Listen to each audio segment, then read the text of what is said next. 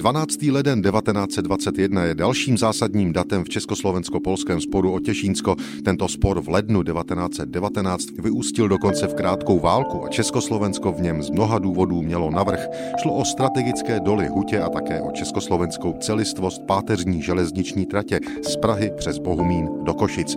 Takzvaná Košicko-bohumínská dráha sloužila včetně Jablunkovského tunelu od roku 1872. Byla to soukromá dopravní instituce právě až do roku 19 1921. Tehdy většinu jejich akcí skoupil československý stát. V lednu 1921 už byl dvouletý spor s Polskem o Těšínsko minulostí. Československo v něm dosáhlo svých cílů. A právě před stolety 12. ledna 1921 Bohumínsko-Košickou železnici stát převzal. Lidové noviny o tom píší toto. Zvláštní komise z Prahy a Olomouce přejala ředitelství Košicko-Bohumínské dráhy v Těšíně a zároveň přísahy personálu ředitelství převzatého do služeb republiky. Z tohoto personálu pouze pět úředníků přísahalo česky, dva polsky, ostatní německy.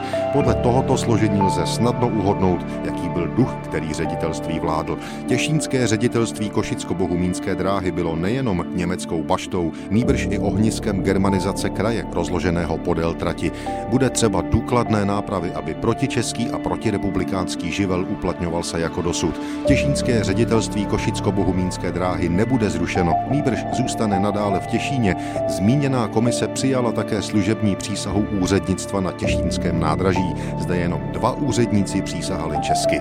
Dnes a zítra převezme komise ostatní stanice. Košicko-bohumínskou dráhu před stolety tedy přebírali českoslovenští úředníci jako trať zásadního strategického významu byla předána k provozování československým státním drahám 1. února 1921.